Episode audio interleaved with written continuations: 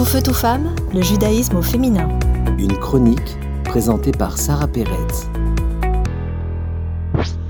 Les dernières semaines ont été assez difficiles, malheureusement, avec tout ce qui se passe en Israël et les trois pères de frères et sœurs ou de sœurs et sœurs et mamans qui ont quitté le monde. Et dans la paracha de cette semaine, justement, nous parlons d'un autre père de frères qui ont quitté le monde simultanément, Nadav et Avihu, les deux des quatre fils du prêtre Aaron, qui était le frère de Moïse, de Moshe Rabbeinu. Alors, aujourd'hui, je ne voudrais pas parler pourquoi, la raison pour laquelle ils ont quitté le monde, mais je voudrais plutôt parler de la réaction de leur père et de Moshe. On voit que Aaron, leur père, ont dit qu'il se tait après leur mort. Et on peut se poser la question, pourquoi Pourquoi se tait-il? Quelle est la signification de ce fameux silence? On pourrait penser que c'est une forme digne et noble de deuil que Aaron porte sur ses enfants. Il se recueille sur la tragédie qui vient de le frapper. C'est un peu comme la minute de silence que nous respectons en Israël au souvenir des victimes de la Shoah ou des soldats tombés pour l'État d'Israël. Mais pour le Rajbam, et j'ai entendu cet enseignement de mon maître Eli Kling, mais pour le Rajbam, quand on dit que Aaron se tait, on dit que en fait, il se retient de tout signe de deuil parce que on lui demande explicitement de ne pas porter le deuil. Et sur quoi cela se base-t-il? C'est en pensant que la partie doit continuer, le Mishkan est créé, il doit être inauguré, et il n'y a que Aaron qui peut le faire. Donc, il doit continuer, comme dirait la chanson très connue, The show must go on. Il faut continuer, et on a besoin qu'il dépasse sa tristesse pour continuer le service divin.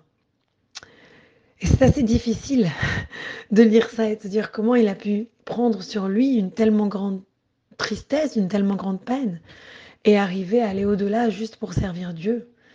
Et c'est vrai que c'est quelque chose qui surprend et qu'on a du mal à comprendre.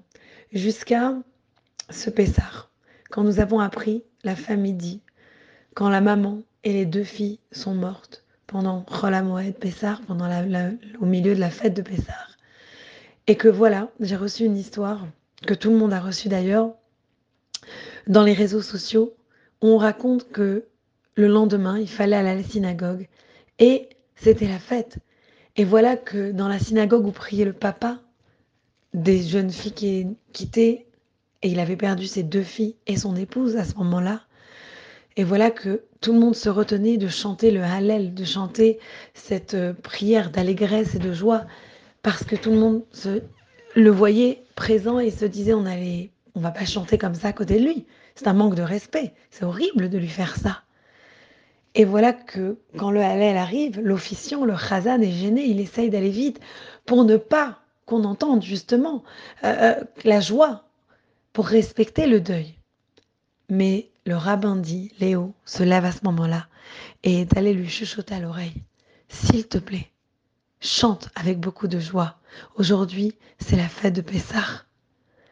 Et le Chazan, à ce moment-là, entraîna toute l'assemblée avec les chants joyeux de la fête, avec une émotion si particulière dans laquelle tout le monde pouvait sentir la joie de la fête teintée d'un grand chagrin qui paradoxalement rendait la fête encore plus importante, encore plus puissante. Et comme dit Eli Kling, c'est comme cela qu'il a compris comment on peut comprendre ce deuil et ce silence de Aaron. On a le privilège de vivre dans une génération dans laquelle on peut rencontrer des gens de la stature de notre prêtre Aaron. Que la mémoire de tous nos disparus soit bénie.